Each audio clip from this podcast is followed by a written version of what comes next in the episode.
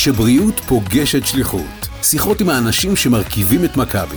קבוצת הבריאות הטובה בישראל. שלום לכולם, היום אנחנו בפרק מאוד מיוחד. מיד נשמע שיחה מעניינת בנושא התפתחות הילד בין רנית ארצי מרפאה בעיסוק לבין עדי סנדל קלינאי תקשורת. מתחילים. היי עדי, מה העניינים? היי רניטוש, מה קורה? האמת, אני נורא מתרגשת, כי זה נורא מצחיק, אנחנו כל היום עובדות ביחד, רואות את אחת את השנייה, ופתאום אנחנו נפגשות ב- בתוך חדר כזה סגור, ומקליטות, וצריכות לדבר על הדברים היומיומיים שלנו, זה נורא מצחיק ו- ומרגש. טוב, אבל בטוח יהיה מעניין. רניטוש, את רוצה לספר לי קצת על עצמך? אוקיי, אז אני אתחיל. אז uh, אני רנית, אני אימא לשלושה ילדים מקסימים. אני עובדת uh, בהתפתחות הילד של מכבי כבר uh, קרוב ל-24 שנים. Uh, ראיתי, אני חושבת, בערך uh, כל מה שרק אפשר, שקשור להתפתחות הילד. יש לי תואר שני בריפוי בעיסוק, אני מדריכת סטודנטים, אני גם עובדת ב... בהכשרות באוניברסיטה. וזהו, ואני עושה עוד כל מיני דברים שלא קשורים. קשורים ולא קשורים. לא, לגמרי, קשורים ל... כן, להדרכת הורים, ל... לטיפול, אבל קצת מכיוונים אחרים, פחות של הריפוי בעיסוק, ולא לא קשור רק להתפתחות הילד, אבל בהחלט הכל זה... הכל קשור. הכל קשור, כן. זהו, ויש לי גם קליניקה פרטית. למעשה עבדתי במכבי המון שנים כשכירה, ואחרי, אני חושבת ש-17 שנים, עברתי לעבוד רק בקליניקה הפרטית שלי, וזהו, אני חושבת, מבחינת ההצגה העצמית. ואת, עדידוש, תספרי קצת. למדתי את התואר הראשון בהדסה בירושלים, את התואר השני בתל אביב. וואלה, גם אני עשיתי את התואר השני בתל אביב. לא נפגשנו. האמת שהתואר השני שלי הוא בכלל בלקויות למידה, לא הרבה יודעים את זה. אני כל הזמן, כן, ממש מעניין. שאני גם לא ידעתי. נכון, כי זה, זה נורא שונה. הלכתי בהתחלה קודם על הגילאים הגדולים יותר של בית ספר, ואז לאט לאט דווקא ירדתי, ועכשיו אני כאילו בהכי קטנטנים. אני גם צריכה לספר שאני אימא לשתי ילדות מתוקות. אלה בת תשע ותמר בת שש וחצי, שהם היו הסטאז' האמיתי בכל מה שקשור להתפתחות הילד, ועדיין. נכון. אני חושבת שגם חשוב להגיד שעשינו דרך שהיא קצת דומה. שהתחלנו אה, במכבי, אני לא יודעת אם את התחלת במכבי, אני במכבי מהיום הראשון אחרי הלימודים. ו, וככה תוך כדי עשינו המון שינויים גם, גם בתוך הקופה. אה, אני נגיד הייתי המון שנים שכירה של כלל האוכלוסייה, ואחר כך עברתי למכון להתפתחות הילד. אה, עכשיו אני בכלל אה, כבר עצמאית לגמרי. גם של מכבי וגם בקליניקה שלי. נכון? זה דומה למה שאת עשית גם. כן, אני לא התחלתי במכבי, התחלתי בתל השומר, ובהתפתחות הילד של תל השומר, ואז עברתי למכבי. וחוץ מזה, כן, מה שזה בעיקר דומה זה הקליניקה הפרטית, שאנחנו שתינו היינו שכירות ועברנו להיות רק עצמאיות בשלב זה. אז במהלך השנים בטוח יש כל מיני סיפורים שככה הולכים איתך. את רוצה לספר על איזה מקרה מיוחד שאת uh, זוכרת במיוחד? וואו, האמת שבאמת יש מלא סיפורים ש... כשאתה רואה כל כך הרבה ילדים, כל כך הרבה משפחות, יש המון המון סיפורים. אני חושבת שזה מדהים, את שואלת את זה וישר עולה לי המשפחה הזאת. זו משפחה שאני בעצם הכרתי אותם כשחזרתי אחרי חופשת לידה של אחת הבנות שלי, שזה היה לפני 14 שנה, והסתובבתי במכון כזה. ממש רק חזרתי ונכנסתי למזכירות. אני, כמובן, אני לא זוכרת למה, משהו מיוחד, אבל פתאום ראיתי אבא שישר ראיתי, כאילו, ישר היה לי נורא בולט כזה בנוף של המכון. הלך כזה ממקום למקום עם תינוקת על הידיים, שהייתה בדיוק בגיל של התינוקת שלי. וראיתי לפי התנוחה שהוא מחזיק אותה, אי אפשר היה להתבלבל שהתינוקת שלו לא בסדר. שה... איך שהיא, הרגליים שלה היו, וישר ראיתי שהתינוקת פגועה. ופשוט הרגשתי משהו בנראות שלו, בחזות שלו, הרגשתי בבית, כאילו, שזה ישר משהו שנגע בי, כמו איזה מין חץ כזה לתוך ה... תוך הבטן, שזה משהו של שאני גם יכולתי להחזיק ככה את התינוקת שלי ולהגיע ל- להתפתחות הילד ב... עם דבר כל כך קשה. ואני לא זוכרת כבר איך עשיתי את זה, אבל הכנסתי אותם לטיפול אליי, ישר. ולמעשה אנחנו בקשר עד היום, כמובן. מדובר בתינוקת מדהימה, אחת מתאומים, שנולדו שבוע 25, במשקלים מאוד מאוד קטנים. אני לא זוכרת בדיוק, נדמה לי ש-800 גרם, או 750, משהו כזה. שניהם היו קטנטנים. זה היה בן ובת, הבן מדהים, כאילו, הוא גם היה אצלי בטיפול דרך אגב, אבל סתם... אה, טיפול משפחתי. לא, אחיזת עיפרון, משהו מאוד מאוד קל וזניח מבחינתי, והיא באמת אה, ילדה מהממת, שקוראים לה שירה, אני כן יכולה להגיד, כי האבא גם כותב על זה, ו... אה, וזהו, והייתי פשוט, זה היה טיפול של פעם בשבוע, הייתי פוגשת או את האבא או את האימא. הם כמובן עד היום מתקשרים uh, אליי לחגים ודברים כאלה, ואני, אין, הם פשוט נשארו לי בלב, ב... אני לא יכולה לא להיזכר בהם מיד כששואלים אותי. והטיפול היה טיפול מאוד מאוד קשה, כי יש המון עליות וירידות. בעיקר, וגם פגשתי אותם בשלב המאוד ראשוני של ההבחנה, זאת אומרת, הם עוד לא, לא היה להם מושג בכלל במה מדובר. מדובר היה ב... תינוקת בת שמונה חודשים, שהיא נולדה פגית, הם חשבו שאוקיי, הם יגדלו הפגים, הכל יהיה בסדר. וזה רק עניין של משקל, הם לא העלו על דעתם שהם נכנסים פה למסע של החיים עם ילדה. בדיעבד כמובן, היא מעבר לפגיעה המוטורית, אין שם פגיעה, היא קוגניטיבית מהממת ונהדרת, ועושה דברים מדהימים היום, אבל היא... עברה היא דרך. עברה דרך, עברה ניתוחים, עברה... כמובן שיקום, ב, גם בפיזיותרפיה, גם בריפוי בעיסוק, לדעתי גם קלינאי תקשורת הייתה עליו באיזשהו שלב. ועברנו הרבה דברים uh, שאני כל הזמן הייתי לידם, ב... באמת משפחה מדהימה בלי קשר. מדהים, מדהים שהם זכו לעבור את התהליך איתך. אני, אני רוצה להגיד לך ש... זה הדדי. מה שאני מאוד אוהבת במכון אה, להתפתחות הילד זה שאנחנו באמת פוגשות את, ה, את התהליך מאוד, אה, מאוד בהתחלה. אה, ואנחנו ככה זוכות ללוות את המשפחות ב, בכל השלב הזה של, ה, של העיבוד, של ההבנה של מה קורה עם הילד, ואחר כך גם לראות אותו גדל ומתפתח ומשתפר.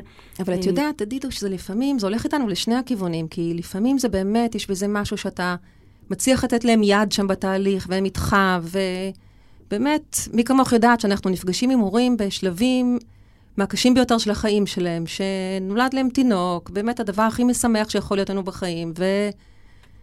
וואי, כאילו, באמת אה, דבר נורא גם יכול לקרות פה, ואנחנו מאוד, יש לנו תמיד איזושהי, איזושהי אה, אה, מטרה נורא חיובית אה, באיך שאנחנו רואות את זה, אבל לפעמים הם לא יכולים לסבול אותנו ברגעים האלה, והאמת, אני נורא מבינה את זה. אתה... מגיע עם כל הניסיון שלך ומסתכל עליהם על הילד, ומי אתה? מה אתה בכלל יודע מהחיים שלך, ל... מה זה להיות הורה לילד uh, עם פגיעה, ומה זה לעבור את התהליך הזה. ואני אגיד לך את האמת, אני, אני באמת לא יודעת, אני חושבת שעד שאתה לא עובר דבר כזה בעצמך, וזה לא משנה שראיתי אלפי ילדים כאלה, זה ממש לא משנה. נכון. עדיין זה, זה נורא, נורא קשה, ויש הורים שגם נורא כועסים עלינו לפעמים בתהליך הזה.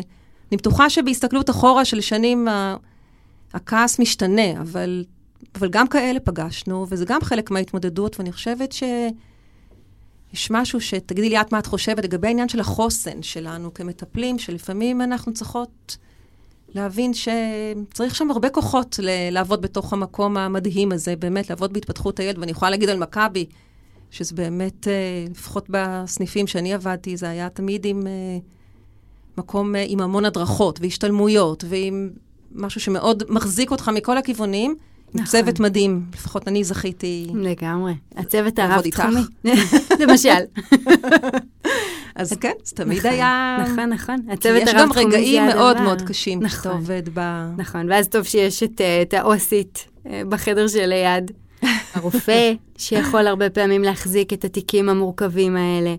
אה, אני חושבת בכלל שכשאת חלק מצוות שהוא יכול להחזיק גם את המטופל, אבל גם אותך באיזשהו מקום. זה הרבה יותר קל. אני מאוד מסכימה איתך עם הכעס, שהרבה פעמים מופנה כלפינו. אני חושבת שבמיוחד זה קורה הרבה פעמים ברגע של הבחנה, של הבחנה מאוד קשה, שהורים... אה, בטח. קשה, קשה מאוד לקבל את זה, ואנחנו גם מאוד מבינות את זה. אה, ואז כשזה לא רק אני מולם, כשיש לי אה, באמת ככה את, ה, את העטיפה של המכון, זה גם הרבה יותר קל, כי זה, זה, הרבה יותר, זה הרבה יותר הוליסטי. יש בזה מקום שהוא באמת מסתכל כל, כל איש צוות מה, מהמקום שלו יכול לתת את התמיכה להורה, אה, והרבה פעמים אה, זה מסתדר, הרבה פעמים זה לא. לפעמים הם חוזרים אחרי כמה שנים, אה, כן. ולפעמים לא. וזה גם בסדר. את יודעת שחלק ממה שלמדתי מה, מהפסיכולוגיות והאוסיות שלנו זה, זה לשחרר, זה להגיד להם את האמת המקצועית שלי ולשחרר אותם.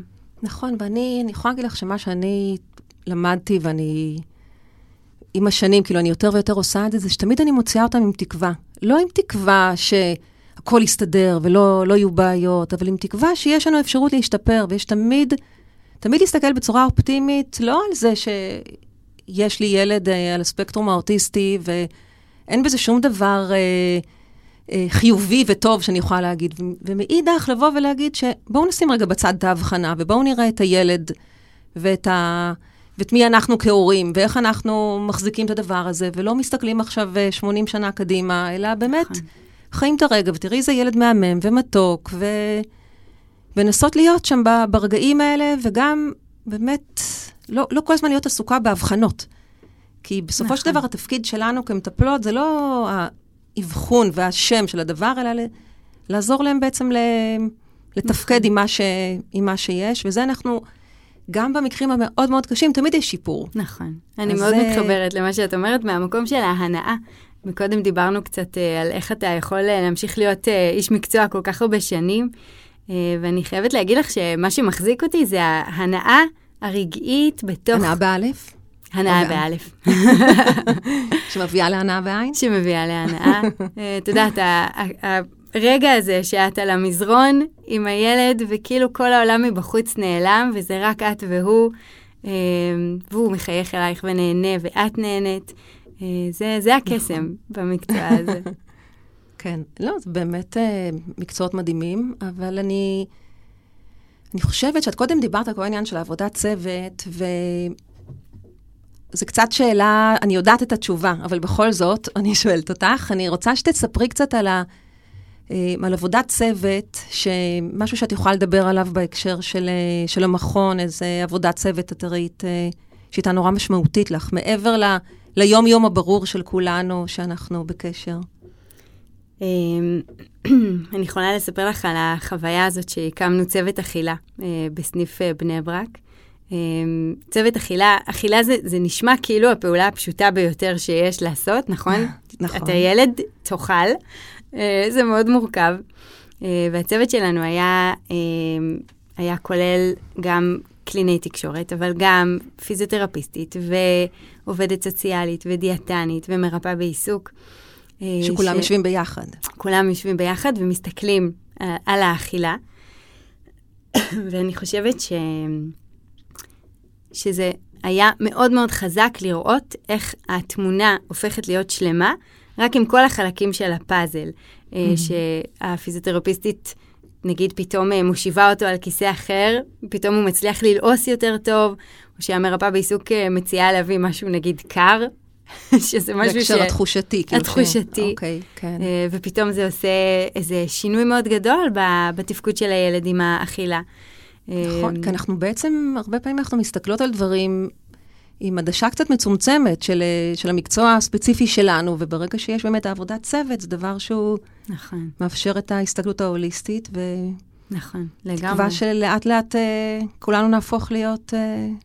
יותר חכמות. כן, לגמרי. אני יודעת, רנית, שאת uh, מקבלת המון המון מטופלים. Uh, מה, תספרי לי קצת איך, איך את מתנהלת עם זה.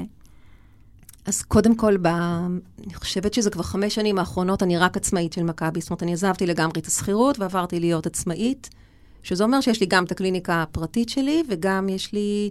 בעצם אני בתוך הסניפים של מכבי עושה טיפולים ואבחונים. את, את שואלת את זה, וכל מה שעולה לי בראש זה, זה המוקד מאיה בעצם, שאני לא, לא מנהלת היום כמעט שום דבר לבד מבחינת הלו"ז שלי.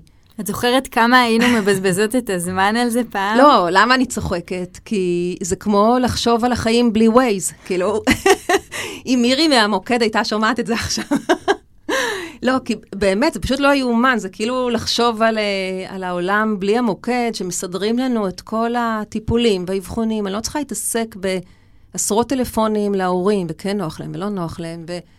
וזה לא מתאים, ואז נשארות לי שעות ריקות, והיום באמת אני יכולה... שעות, שעות היו מתבזבזות לנו על זה. נכון, נכון, וזה באמת אה, משהו שלשמחתי הוא קיים במכבי, ואני ממש אה, נהנית ממנו. מוקד מאיה, אני רק אה, אגיד למי שלא מכיר, אה, זה מוקד ייעודי להתפתחות הילד, וזה משהו שיש אותו באמת אה, באופן בלעדי רק במכבי. זה מוקד שפתחו אותו בשביל להוריד מהמטפלות את העול הזה של השיבוצים של המטופלים והאבחונים. זה, זה מאוד מאוד פשוט. אנחנו נותנות את השעה שאנחנו צריכות לשבץ, ומגיע ילד. ואני חושבת שגם יש כזה ביקוש עכשיו, יש תורי המתנה כאלה ארוכים, במיוחד אחרי הקורונה, שבאמת כן. כל שעה שלנו היא, היא נורא יקרה, ו- ואפשר למלא אותה נורא בקלות. נכון, זה מדהים, כי זה בעצם גם שעות שפעם לא היה סיכוי שנמלא אותן, שעות, את יודעת, 11, 12 בבוקר, 10, שאנשים באמת בתוך היום עבודה שלהם, והיום, עקב הביקוש הכל כך גדול, אז הם מגיעים בכל שעה, ובהחלט משהו ש... שמאוד מעמיס אה, גם עלינו כמטפלים וגם על המערכת ש... נכון, נכון. ועכשיו גם עם הסיפור הזה של הטיפולים המקוונים, אני חושבת שזה 아, שבא... גם הרבה... שהתחלנו בקורונה, נכון, בקורונה. נכון. עכשיו, את יודעת שהמודל הוא מודל היברידי, אה, שהמטופל מגיע פרונטלית, ואז אם נניח את גרה בישראל ולפעמים יש אה, אזעקות, אז אפשר להישאר אה, קרובים לממ"ד. והטיפולים לא חייבים אה, להפסיק. אה, אפשר לעשות מדי פעם את הטיפול מקוון, לחזור לקליניקה, אה, זה משהו שנותן נכון, המון גמישות. נכון, האמת שעכשיו, לא יודעת אם לקרוא לזה מלחמה, או לא יודעת... מבצע. במבצע האחרון, אז לא העליתי על דעתי תמיד שיש בכלל את האפשרות הזאת, ועכשיו לא, לא יצאתי מהבית בגלל המצב, ועשיתי אבחונים מהבית דרך המערכת של מכבי. לגמרי. אז זה בהחלט משהו ש... שהוא נכנס אה, נורא חזק במכבי, כל העניין של הטיפולים מרחוק. נכון, נכון. אה, ואנחנו וצריך... גם התאמנו עליו המון, זאת אומרת, אנחנו מאוד עבדנו עליו, אז, אז זה מאוד מאפשר. אני לא באה ל... להגיד שזה יותר טוב מטיפול אה, אה, פרונטלי.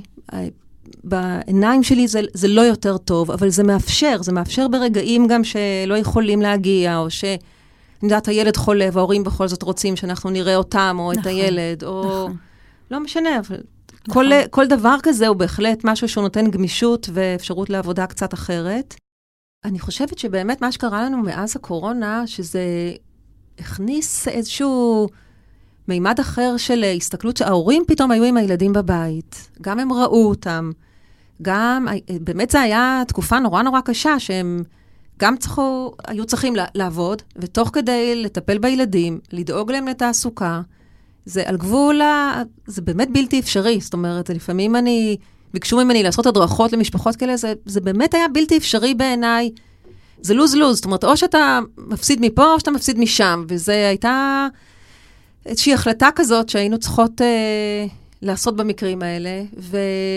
גם ההורים פתאום אה, מסתכלים יותר על הילדים. אה, רואים, רואים נכון. שיש צורך, רואים שהם צריכים את הטיפולים שלנו, אה, וכל הביקוש הוא הופך להיות אה, מאוד מאוד גדול. כן, אבל זאת הזדמנות באמת, שמה שהיה סגור כל השנים לעבודה בעצם בתוך המכון, אף פעם לא היה...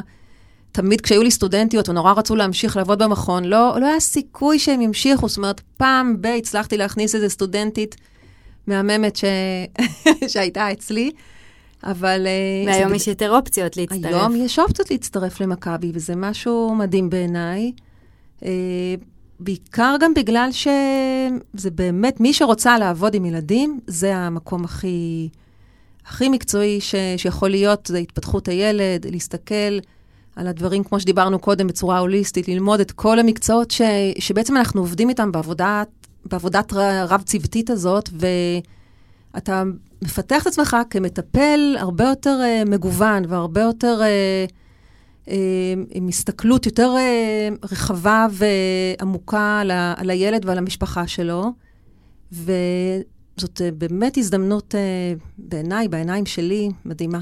אז אולי גם צריך uh, להגיד שמי שמעוניינת להצטרף אלינו לצוות המהמם של מכבי, יש לינק בדף של הפרק עם כל הפרטים, ואנחנו אנחנו פה. מעולה. את יודעת, תוך כדי שאני, אנחנו יושבות ככה אחת מול השנייה ומדברות, אני חושבת כל הזמן על זה שאנחנו שתינו עם ניסיון ארוך כבר, ואי אפשר שלא להגיד משהו על השחיקה גם שיש, כי זה מקצוע מצד אחד באמת, אה, באמת מדהים, ומצד שני לא פשוט כל הזמן להיות נכון, בתוך נכון, ה... מאוד שוחק. המקומות נכון. האלה, ואני יכולה, את יודעת, אני יושבת מולך ואני חושבת לעצמי, שזה בעצם משהו שהוא נורא, הוא נורא יפה במהלך השנים, שאנחנו, יש לנו, זה כמו מין גל כזה שבא והולך, ו... נכון, יש לך המון עליות גם, אתה, כל הצלחה כזאת היא נורא מעלה. נכון. כאילו, ואחרי זה יש, אוקיי, אנחנו חוזרות חזרה ל... ללמטה של הגל, נכון. ליום-יום, לעבודה באמת אה, לפעמים שהיא קצת סיזיפית כזאת, ו... ואחרי זה יש משהו במקצועות האלה שהם נורא נורא מעלים אותנו, כי אתה באמת מרגיש שם את המשמעות שיש לך מול, ה... מול הילד, מול ההורים, מול נכון, ה... המקום שלנו הוא מאוד משמעותי. מאוד, כן, ו... אנחנו מרגישות את זה ביום-יום, לגמרי. דידוש, אז אני רוצה... קודם כל, אני, היה לי נורא כיף לשבת ולדבר איתך. גם לי, תמיד כיף ש... לדבר איתך. וזהו, רציתי להגיד לך המון המון תודה שבאת לדבר איתי היום. ו... שנמשיך uh, ליהנות מהמקצועות שלנו. נכון, uh, נכון, וגם מעולים. ברגעים הפחות טובים, זה בסדר, לא, נכון. לא קרה כלום אם... Uh, יש לנו גם רגעים כאלה, ולזכור ש... כל פעם שיורדים גם עולים. מעולה. תודה.